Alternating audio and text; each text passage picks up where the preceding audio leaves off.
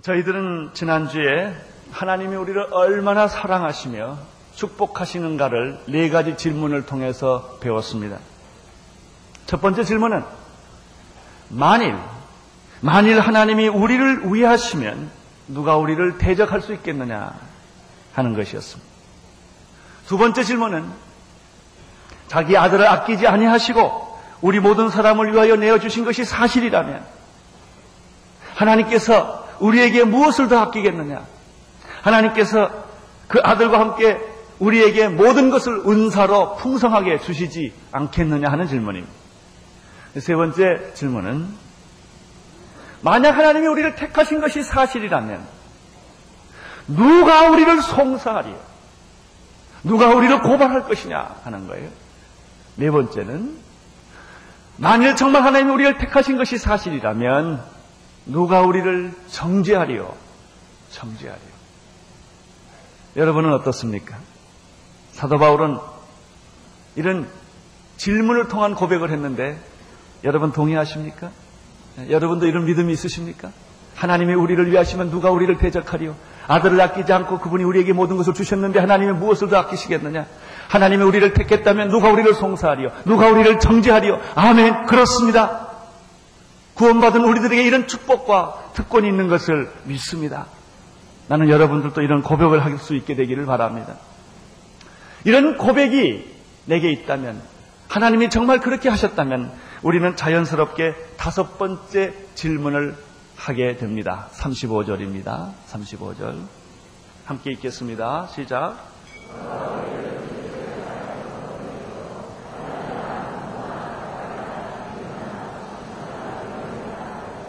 그렇습니다. 하나님이 우리를 위하시는 것이 사실이고 우리를 위하여 아들까지 아끼지 아니하시고 주신 것이 사실이고 우리를 택하시고 부르시고 의롭다 하시고 영화롭게 하신 것이 사실이라면 사실이라면 무엇이 두렵습니까? 도대체 무엇이 우리를 두렵게 하는 것입니까? 여러분 세상에 모든 권력과 세상에 여러분을 괴롭히는 것이 과연 여러분을 두렵게 할 수 있을까요? 여러분 이 모든 것이 사실이라면 우리에게 무엇이 부족합니까? 돈이 없어서 부족합니까? 건강이 없어서 부족합니까? 정말 그렇습니까? 아니면 죽어도 나는 괜찮다. 나는 돈이 없어도 괜찮다.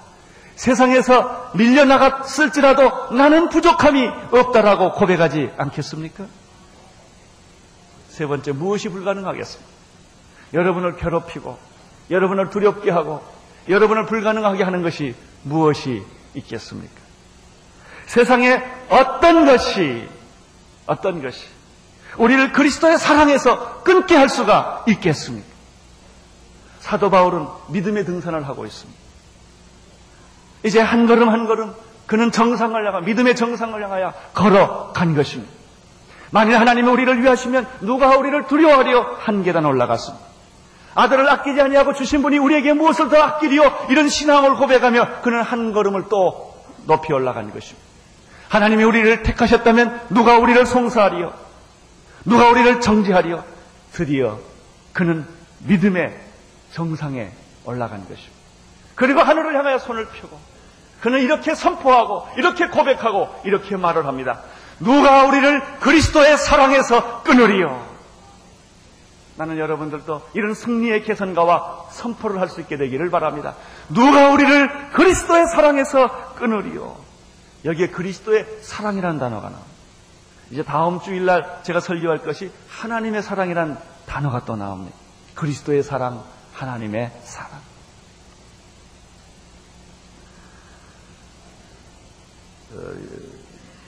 39절에 보면은 제일 마지막에 예수 안에 있는 하나님의 사랑에서 끊을 수 없느니라 그래요. 여기 그리스도의 사랑에서 끊을 수 없느니라. 그리스도의 사랑이란 무엇입니까? 그리스도의 사랑이란 한마디로 말하면 십자가의 사랑입니다. 십자가의 사랑이란 무엇입니까? 그것은 희생하는 사랑입니다. 헌신하는 사랑입니다. 그것은 죄인에게 베푸는 궁율과 은혜의 사랑입니다. 예수 그리스도의 사랑이란 십자가의 사랑이요, 희생의 사랑이요, 공율과 은혜의 사랑이요, 조건 없는 사랑을 우리에게 부어 주셨습니다. 누가 우리를 그리스도의 사랑에서 끊으리요? 두 가지 관점에서 해석이 가능합니다. 첫째는 그리스도에 대한 우리의 사랑인가? 아니면 우리에 대한 그리스도의 사랑인가? 여기서는 분명히 그리스도에 대한 우리의 사랑을 의미합니다. 그리스도가 먼저 우리를 사랑하셨습니다. 십자가로 사랑하셨습니다. 조건 없이 사랑하셨습니다. 긍휼과 은혜로 헌신과 희생으로 우리를 사랑하셨습니다. 이 사랑을 받은 자는 견딜 수가 없는 것입니다. 그 사랑을 받은 자는 가만히 있을 수가 없는 것입니다. 우리도 하나님을 향하는 뜨거운 사랑, 그리스도를 향하는 뜨거운 사랑이 생기게 되는 것입니다. 누가 우리를 그리스도의 사랑에서 끊을 수 있으리요? 여러분, 예수님은 우리를 사랑하셨습니다. 사탄은 예수님이 우리를 사랑하지 못하더라. 얼마나 방해했는지 모릅니다. 예수님이 세상에 태어나지 못하도록 그는 모든 여관을 다 사람들이 들어가지 못하도록 해산을 하지 못하도록 했습니다. 예수님이 해산되었을 때 사탄은 헤롯 대왕을 이용하여 어린아이를 다 죽였던 것입니다. 사탄은 예수님을 하나님의 아들로서 구속 사업을 하지 못하도록 베드로를 유혹해서 십자가를 지지 못하도록 유혹을 했던 것입니다. 가론 유다를 이용해서 예수님을 공격을 했던 것입니다. 드디어 사탄은 더 이상 할 수가 없어서 사망 권세를 가지고 예수님을 십자가에 못 박혀 죽였던 것입니다. 그러나 그것이 마귀의 화근이었습니다. 그는 자기도 모르게 구원 사업을 도와주는 역할을 하고 만 것입니다. 예수님은 부활하셨습니다. 사탄은 예수님의 사랑을 막을 수가 없습니다. 사탄은 하나님의 사랑을 막을 수가 없었던 것입니다. 그 사랑을 받은 우리도 예수님을 사랑합니다. 하나님을 사랑합니다. 누가 우리를 그리스도의 사랑에서 끊으리오라는 말은 누가 우리를 그리스도와의 이 관계를 끊으리오라는 말인 것입니다. 그러나 우리의 경우는 조금 다릅니다. 사탄은 우리를 공격하는 것입니다. 하나님을 사랑하지 못하도록, 예수 그리스도를 사랑하지 못하도록, 이 하나님과의 관계 속에서 나아가지 못하도록 예수님은 공격할 수가 없으니까 우리를, 연약한 우리를 공격하는 것입니다. 사탄은 여러 가지 방법으로 우리를 하나님과의 관계를 끊어버리도록, 사랑을 끊어버리도록 공격을 하고 있습니다. 사도 바울은 오늘 일곱 가지 사탄이 우리를 공격하는 가능성에 대해서 이야기를 합니다. 35절을 한번 다시 보시겠습니다. 35절. 시작. 누가 우리를 그리스도의 사랑에서 끊으리요. 첫 번째 무엇입니까? 환란입니다. 두 번째는 곤고, 세 번째는 핍박, 네 번째는 기근, 다섯 번째는 적신, 여섯 번째는 위험, 일곱 번째는 칼. 이런 것들이 사탄은 무기를 삼아가지고 우리를 끊임없이 괴롭히고 조롱하고 방해해서 하나님과의 관계에서 사랑에서 끊어버리려고 유혹을 하는 것입니다. 우리는 이제 한 가지 한 가지에 대해서 잠깐 살펴보겠습니다. 첫째가 여러분 하나님과의 사랑의 관계를 끊어버리도록 하는 유혹의 첫 번째가 무엇입니까? 환란입니다. 환란. 예수님은 우리에게 이렇게 말했습니다. 너희가 환란을 당하나 담대하라. 내가 세상을 이기었노라라고 말했습니다. 환란은 우리를 괴롭힙니다. 환란과 시련이라는 말을 씁니다. 로마서 2장 9절에 보면은 악을 행하는 각 사람의 영에게 환란과 권고가 있으리라고 말했습니다. 이 환란은 무엇입니까? 악한 자가 받는 영적 고통입니다. 외부로부터 오는 압력입니다. 재난과 시련 같은 것들을 가리켜 우리가 환란이라고 말합니다. 여러분 하나님께서 의인이나 악인에게 해를 공평하게 주 시듯이 우리 인생은 태어날 때부터 시련과 환란 속에서 자라나는 태어나는 것입니다. 예수를 잘 믿는 사람은 환란이 없고 예수를 안 믿는 사람은 환란이 있다 이렇게 되지 않습니다. 예수를 잘 믿거나 못 믿거나 우리는 태풍을 만나고 폭풍우를 만나고 비바람을 만나고 천둥을 만나고 이런 어려움을 겪습니다. 배를 타고 가다 보면은 우리는 파도를 만나게 되는 것입니다.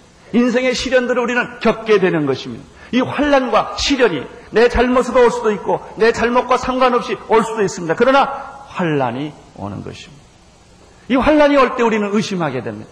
환란이 올 때 우리는 좌절하게 됩니다. 환란이 올 때 우리는 주님으로부터 멀리 떠나려고 하는 것입니다. 환란이 오면 무슨 생각을 합니까? 내가 도대체 무슨 죄를 졌기에 하나님이 이런 환란을 내게 주시는가라고 원망하기가 쉽습니다. 하나님께서 사랑이라고 하시면서 나에게 왜 환란을 주시는가? 하나님은 사랑이 아니지 아니하신가? 이런 의심을 하게도 합니다. 왜 하나님은 고난을 우리에게 허락하시는가? 환란을 허락하시는가? 하나님은 능력이 없는 것은 아닐까? 이런 의심을 하게 합니다. 그러나 예수 그리스도 안에 있는 자들에게는 모든 것이 합력하여 선을 이루느니라. 현재 고난은 장차올 영광과 좋게 비교할 수 없느라 하나님이 나를 위하시면 누가 우리를 대적하리요? 이 믿음을 가진 사람들은 환란을 극복하게 됩니다. 오히려 환란은 우리의 믿음을 더 크게 만들게 되는 것입니다. 환란은 마귀가 우리에게 주는 시련입니다만은 그러나 이 환란을 통하여 우리는 믿음의 승리를 하게 되는 것입니다. 첫 번째 환란입니다. 우리를 괴롭히는 두 번째 고통은 곤고입니다. 곤고라고 하는 것은 단어 뜻이 좁은 장소라는 뜻입니다. 여지가 없다. 여유가 없다는 뜻입니다. 여러분 책을 보면 책에 항상 여백이 있어요. 그러면 좀 시원하고 좋습니다. 사람도 여백 있는 사람이 좋습니다. 나는 모든 남편이 여백이 좀 있는 남편이 되기를 바랍니다. 모든 아내가 다 여백 있는 그 아내가 되기를 바랍니다. 어, 오늘 그러나 이 곤고하다는 것은 여백이 없다는 뜻입니다. 어떤 좁은 장소입니다. 여러분 환란과 시련을 겪게 되면은 내가 아주 작은 공간에 들어가 있는 것 같은 느낌을 갖게 되는 것입니다. 마치 세장에 갇혀 있는 것 같은 그런 불안이 있는 것입니다. 이것이 곤고입니다. 환란이 오고 시련이 오면 외롭고 고독하고 곤고해지는 것이죠. 여러분 곤고한 심정을 가질 때 우리는 하나님을 잃어버리고 실망하고 좌절하고 포기하고 싶고 자살하고 싶은 그런 충동에 빠지게 되는 것입니다. 공고할 때 우리들의 마음과 믿음이 약해지기 쉽습니다. 그러나 이 하나님의 하나님을 향하는 뜨거운 사랑과 열정을 가진 사람들은 어떤 우리가 곤고한 형편에 있을지라도 어떤 우리가 작은 방에 갇혀 있을지라도 세상에 갇혀 있을지라도 우리는 하나님과의 그 관계를 끊을 수가 없는 것입니다. 하나님을 의심하지 않게 되는 것입니다. 누가 우리를 그리스도의 사랑에서 끊을 수 있으랴? 비록 나를 자그마한 방에 집어넣었다 할지라도 누가 우리를 그리스도의 사랑에서 끊을 수 있으랴 하는 것입니다. 세 번째입니다. 핍박입니다. 이것은 환란과 시련과 좀 다릅니다. 노골적으로 어떤 사람이 나를 미워하고 거부하고 방해하고 공격하는 것을 의미합니다. 사도 바울은 이 핍박을 받았습니다. 그는 복음을 전했기 때문에 수없이 돌에 맞고 쫓겨다니고 어떤 때는 기절할 정도로 그런 어려움을 겪었습니다. 스데반도 마찬가지입니다. 그가 성령 충만의 복음을 전했을 때 스테반을 성 밖으로 끌어대서 사람들은 돌로 쳐서 돌무덤을 만들어 버리고 말았습니다. 이것이 핍박입니다. 예수님을 사람들은 십자가에 못 박혔습니다. 유대인들과 로마 병정들과 바리새인과 서기관들이 합작하여 예수 그리스도를 십자가에 무참히 못 박은 것입니다. 이런 육체적으로 물리적으로 그들은 핍박을 받았던 것입니다. 초대교회 많은 성도들은 신앙을 지키기 위하여 그들은 네로 황제뿐만 아니라 그 당시에 권력으로부터 핍박을 받았습니다. 십자가의 화형을 당하기도 했고 사자의 이빨 속에 들어가서 찢김을 당하기도 했던 것입니다. 여러분 핍박이 올 때 사람들은 일반적으로 믿음이 약해지기 쉽습니다. 하나님을 의심하기 쉽습니다. 믿음을 포기하고자 하는 것입니다. 그러나 마태복음 5장이나 히브리서 11장에 보면은 믿음의 선배들과 선진들은 이런 핍박 속에서도 그들은 신앙을 지켰던 것입니다. 사망아 너의 이기는 것이 어딨느냐? 사망아 너의 쏘는 것이 어딨느냐? 어떤 핍박이 올지라도 그들은 하나님과의 관계를 끊을 수가 없었으며 그리스도를 사랑하는 이 사랑을 아무 누구도 끊을 수 없었던 것입니다. 네 번째는 기근입니다. 이렇게 환란을 당하고 권고하며 핍박을 받을 때 사람들은 직업을 잃어버리게 됩니다. 사람들은 집에서 쫓겨나게 되는 것입니다. 어디 가서 제대로 밥을 먹을 수가 없는 것입니다. 누가 따뜻한 밥과 국을 끓여줘 주지 않습니다. 이것이 기근입니다. 특별히 사도 바울은 수없이 배고프고 목마른 경험들을 많이 했습니다. 먹을 수 없었을 때 얼마나 고독합니까? 오래전입니다마는 운동권에 하다가 쫓겨다니는 한 사람이 제게 찾아왔어요. 그는 집에 들어갈 수도 없어서 여기저기 쫓겨다니면서 목사이기 때문에 찾아왔어요. 나를 보호해 주시겠죠. 먹을 게 없습니다. 아, 그분의 동기에 대해서 나는 이야기하고 싶지 않아요. 그러나 그분이 쫓겨다니면서 배고팠다는 사실, 집에 들어가지 못한다는 사실을 보고 기도해주고 눈물을 같이 흘려준 적이 있습니다. 북한의 놀이 동포들이 말할 수 없는 기분 속에 있습니다. 먹지 못합니다. 여러분 아브라함을 기억해 보십시오. 그는 갈대아우르를 떠나 하나님 아버지께서 지시한 곳으로 갔습니다. 가봤더니 거기에 뭐가 있었습니까? 기근이 있었습니다. 아브라함은 이 기근을 피하기 위하여 하나님이 원하지 않았던 애굽으로 피신하게 됩니다. 애굽, 을 가서 그가 당한 것은 뭐예요? 폐가 망신. 아내 뺏길 뻔했습니다. 기근이 오면 이렇게 사람들의 마음은 흔들리는 것입니다. 먹을 것이 없으면 흔들리는 것입니다. 기근은 우리의 믿음을 흔들게 만드는 것입니다. 그것은 육체적인 고통을 주기 때문에 그렇습니다. 다섯 번째가 무엇입니까? 적신이에요, 적신. 인간은 적신으로 와서 적신으로 돌아가는 것입니다. 입지 못하고 자지 못하고 헐벗는 것을 의미합니다.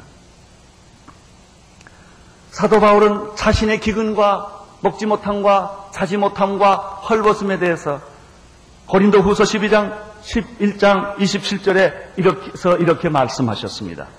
또 수고하며 애쓰고 여러 번 자지 못하고 줄이며 목마르고 여러 번 굶고 춥고 헐벗었나라.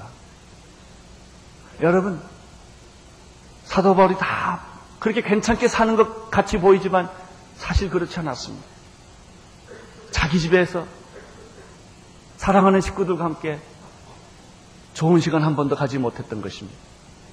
수고하고 애쓰고 여러 번 자지 못하고 줄이고 목마르고 여러 번 굶고 춥고 헐벗었다다. 그게 복음 전도자입니다. 그가 주님을 사랑했기 때문에 편하게 살 수도 있었지만 좋은 위치에서 살 수 있었지만 기득권을 다 버리고 그는 스스로 이렇게 기가 막힌 삶의 삶을 선택한 것입니다. 여러분은 어떻습니까? 예, 예수님 때문에 배고픈 적이 있으십니까? 예수님 때문에 목, 여러분의 죄 때문이 아니고, 여러분의 실수 때문이 아니고, 예수님 때문에 이런 억울함 당해보신 일이 얼마나 되십니까? 우리 교회가 돕는 이지환 선교사님을 난늘 기억합니다. 그는 갬비아에 갔습니다. 처음에 그가 갬비아에 갔을 때 사실 이지한 선교사님하고 저는 외계에서 선교사 훈련을 같이 받았습니다. 저는 서울에 와서 온누리교회를 했고 그분은 감비아로 갔습니다.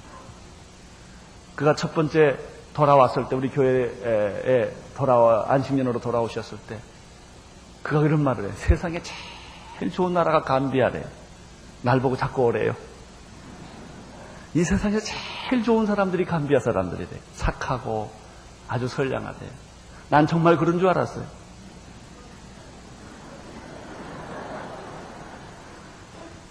세상에서 제일 살기 힘든 나라가 감비아입니다. 저는 외계에서 한 독일 선교사를 만났는데 여자 선교사를 만났는데 그 사람이 갬비아에서 한 10년 사역하고 온 사람 얼굴이 주근깨를 가득 찼어요. 너무 힘들었어.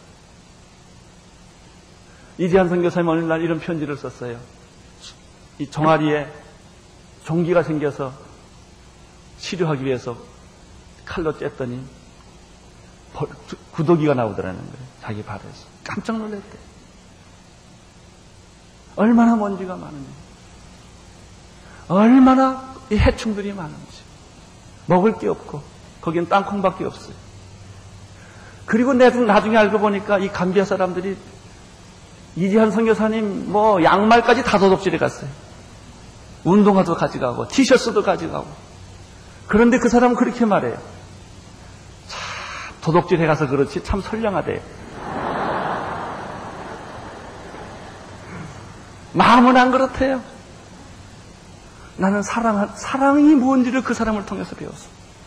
자기는 감비하러 빨리 가야 돼. 한국이 불편하대. 여러분, 복음 전하는 자들.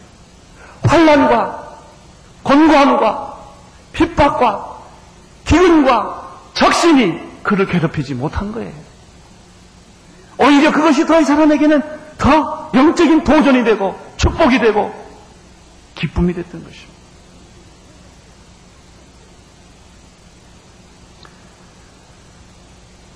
인생은 적신으로 와서 적신으로 가는 존재입니다만은 사는 동안만이라도 정말 우리는 좀 편하게 사, 살고 싶은 것이 모든 인간의 본능이에요, 본능. 그러나 복음을 가지게 되면 우리는 이런 헐벗는 경험을 하게 됩니다. 먹지 못할 수밖에 없는 상황을 경험하게 되는 것입니다.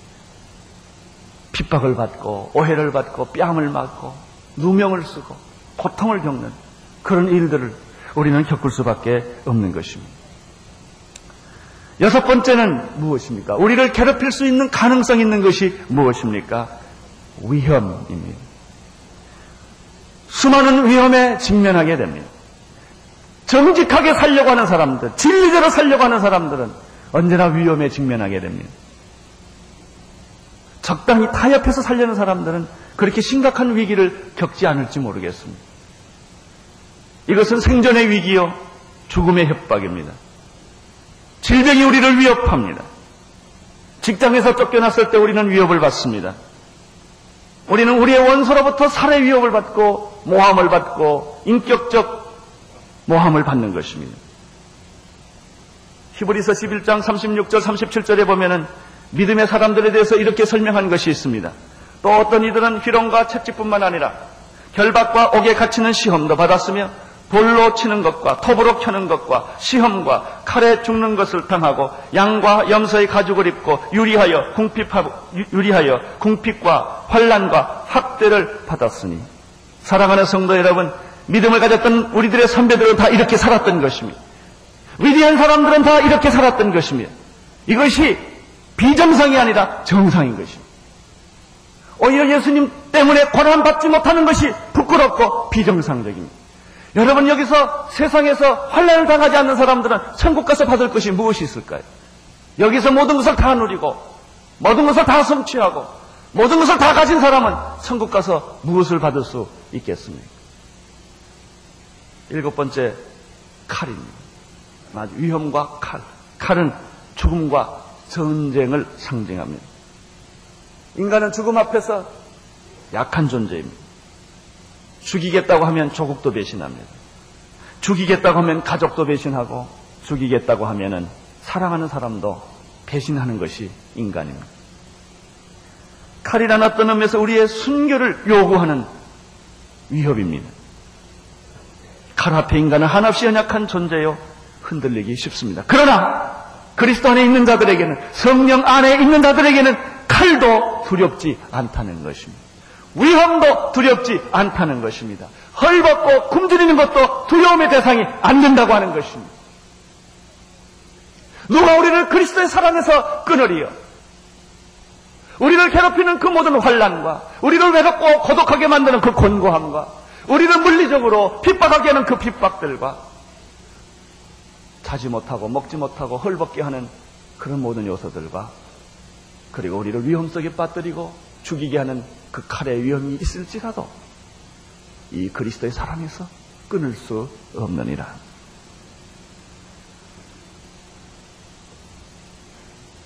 사랑하는 서로 성도 여러분, 그렇습니다. 이것이 구원입니다. 이것이 구원의 능력입니다. 이것이 믿음이에요. 이것이 믿음의 축복입니다. 우리는 로마서를 통해서 놀라운 메시지를 들었습니다. 예수 그리스도 안에 있는 자들에게는 결코 정죄함이 없나니.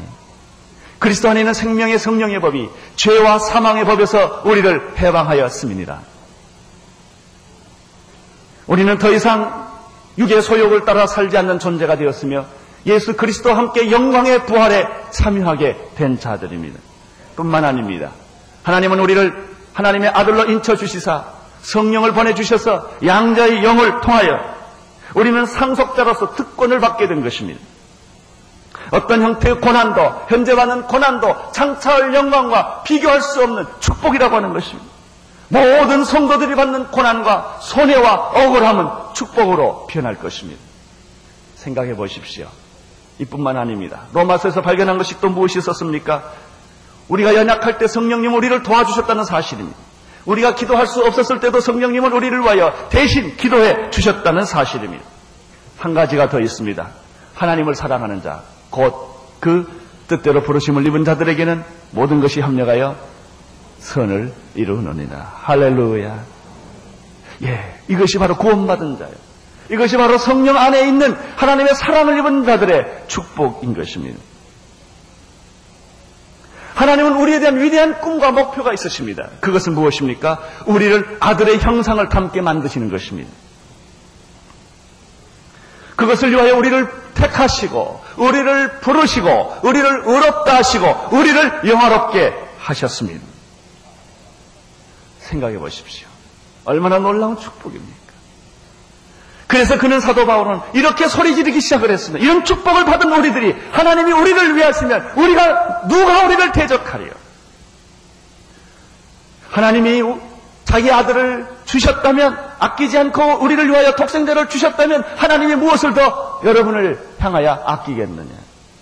하나님이 여러분을 택하고 부르시고 의롭다 하시고 사랑한 것이 사실이라면 누가 여러분을 송사하고 정죄하고 하겠느냐. 여러분, 이것이 사실이라면 우리는 두려워할 필요가 없습니다. 세상에 어떤 것도 두려워할 필요가 없습니다. 우리에게는 부족함이 없습니다. 우리에게는 불가능이 없습니다. 내게 능력 주시는 자에서 우리는 할 수 있는 것입니다. 하나님은 승리하셨기 때문입니다. 36절을 보시기를 바랍니다. 36절 시작.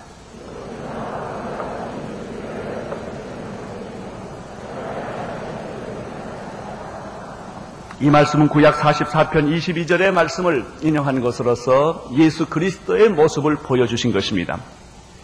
세상죄를 지고 가는 하나님의 어린 양, 도살장에 끌려가는 양, 종일 죽임을 당하는 어린 양, 십자가를 지시는 예수 그리스도, 그는 본래 하나님이셨지만 하나님과 동등됨을 취할 것으로 여기지 아니하시고 사람의 모양으로 나타나셨어. 이렇게 종일 죽임을 당하는 어린 양으로 묘사를 했습니다. 사랑하는 성도 여러분, 예수 그리스도의 구원을 받은 자, 성령으로 말미암아 거듭난 자들,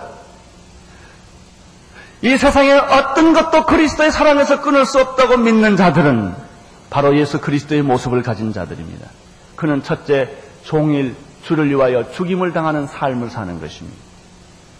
두 번째, 그는 도살, 도살당하는, 도살할 양 같은 모습으로 사는 사람입니다. 사도 바울이 유명한 말을 했죠. 나는 날마다 뭐라 그랬습니까? 죽노라. 나는 날마다 죽노라. 이 크리스천의 삶이에요. 아무든지 나를 따라오려거든 자기를 부인하고 자기 십자가를 지고 나를 따르라. 크리스천의 삶이에요. 우리는 날마다 죽습니다. 죽는 삶을 사는 것입니다. 우리 크리스천의 삶이라고 하는 것은 도살장에 끌려가는 양과 같습니다. 털 깎는 자 앞에서 잠잠한 양과 같습니다. 이러한 모습을 이사야 53장 2절 3절에 예수님을 빗대어 우리에게 설명하고 있습니다. 그는 주 앞에서 전하기를 연한 순 같고 마른 땅에서 나온 줄기 같아서 고운 모양도 없고 풍채도 없은즉 우리 보기에 흠모할 만한 것이 없도다. 이분이 예수님이십니다. 그는 무시를 받아서 사람에게 실어버린 바 되었으며 고난을 많이 겪었으며 질고를 아는 자라 마치 사람들에게 얼굴을 가리우고 보지 않음을 받은 자 같아서 멸시를 당하고 우리도 그를 귀히 여기지 아니하였도다. 그는 실로 우리를 우리의 질고를 지고 우리의 슬픔을 당하였거늘 우리는 생각하기를 그는 징벌을 받아서 하나님께 맞으며 고난을 당한다 하였노라. 고난 당하시는 예수님이 예수님은 십자가를 지시면서 원망하고 불평하지 않으셨습니다. 고난을 당하셨습니다. 이 사람이 그리스도인입니다. 그리스도인이 세상에서 존재하는 형태는 영웅과 혁명화가 아닙니다. 그런 모습 속에는 예수님 모습이 없습니다. 그는 도살장에 끌려가는 양과 같은 모습입니다. 보라 세상 죄를 지고 가는 하나님의 어린 양이로다. 당하는 것입니다. 여러분, 여러분이 손해를 보지 아니하면 여러분이 만약 손해를 보지 아니하면 어떤 일이 생기는가? 여러분이 손해를 보면 어떤 일이 생기는가? 예. 내가 손해를 보지 않으면 다른 사람이 이익을 볼 수가 없습니다. 내가 손해를 봐야 누군가 이익을 봅니다. 내가 다 챙기면 누군가 손해를 보게 되어 있습니다. 그리스도인은 손해보는 사람이에요. 그리스도인은 당하는 사람이에요. 오른뼘 뺨을 치면 어떻게 해요? 왼뼘 뺨을 돌려야 됩니다.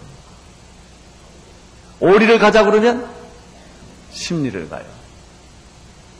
겉옷을 달라 그러면 속옷을 주는 사람이 그리스도인이에요. 이 예수님 같은 사람입니다. 여러분 이런 사람들은 세상에서 쪼다라고 그래요. 이런 사람이 어떻게 성공해요? 손해 보는데 손해만 골라서 보는데 모함을 받고 저 사람은 건드려도 된다 이렇게 생각하는 거예요. 예, 건드려도 괜찮으니까. 여러분 이런 사람들이 세상에 존재할 수 있을까요? 거기에 대한 해답이 37절입니다. 37절. 읽어주십시오.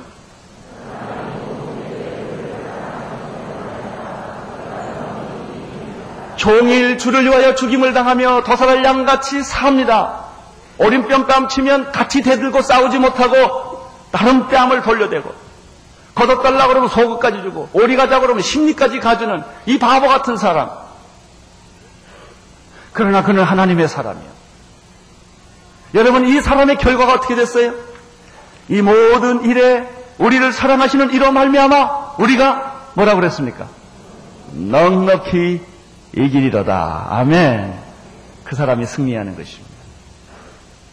세상에서 힘 있고 돈 있고 권력 있고 똑똑하고 잘 살고 요령이 많은 사람이 승리할 것 같아도 그런 사람이 승리 못합니다. 나중에 그 사람들은 다 패배하게 되는 것입니다. 그러나 당하고 모함받고 어리석고 아무것도 아닌 것 같아도 그리스도를 바라보고 그리스도의 그 사랑의 관계를 끊지 않고 그리스도의 사랑의 신뢰를 가지고 있는 사람들은 모든 것이 합력하여 선을 이룰 뿐만 아니라 우리를 사랑하시는 이로 말미암아 우리가 어떻게 해요? 넉넉히 이기리로다. 간신히 이기는 게 아닙니다. 넉넉히. 고린도전서 1장 27절 28절에 보면요. 아주 신비스럽고 재미있는 말씀이 있어요. 거기에 이런 말씀이 있습니다. 하나님께서는 세상에 미련한 것들을 택하사 지혜 있는 자들을 부끄럽게 하려 하시고 세상에 약한 것들을 택하사 강한 것들을 부끄럽게 하려 하시며 하나님께서는 세상에 천한 것들과 멸시받는 것들과 없는 것들을 택하사 있는 것들을 폐하려 하시나니 여러분 이 사람이 승리합니다. 세상에서는 바보 같고 당하는 사람 같지만 하나님을 신뢰하고 믿고 의지하고 끝까지 가는 사람들에게는 하나님이 승리의 멸류관과 개선가를 씌워 주시는 것입니다. 하나님으로부터 그는 넉넉히 이기는 승리의 축복을 받게 되는 것입니다. 바로 이것이 사도 바울이 그가 믿음의 정상에 올라가서 외쳤던 메시지인 것입니다. 고난을 두려워하지 마십시오. 환란과 역경과 모든 핍박을 두려워하지 마십시오. 배고픔과 헐벗음을 두려워하지 마십시오. 위험과 칼을 두려워하지 마십시오. 여러분이 믿음으로 계속 나가기만 하면 약한 것 같아도 강하며 죽는 것 같으며 살며 없는 것 같지만 있고 불가능한 것 같지만 가능해지는 하나님의 역사를 여러분들은 경험하게 될 것입니다. 시편 23편에는 무슨 말씀이 있습니까? 내 잔이 넘치나이다. 넉넉히 이기리로다. 할렐루야. 하나님의 축복이 여러분에게 함께 하시기를 바랍니다. 기도하겠습니다.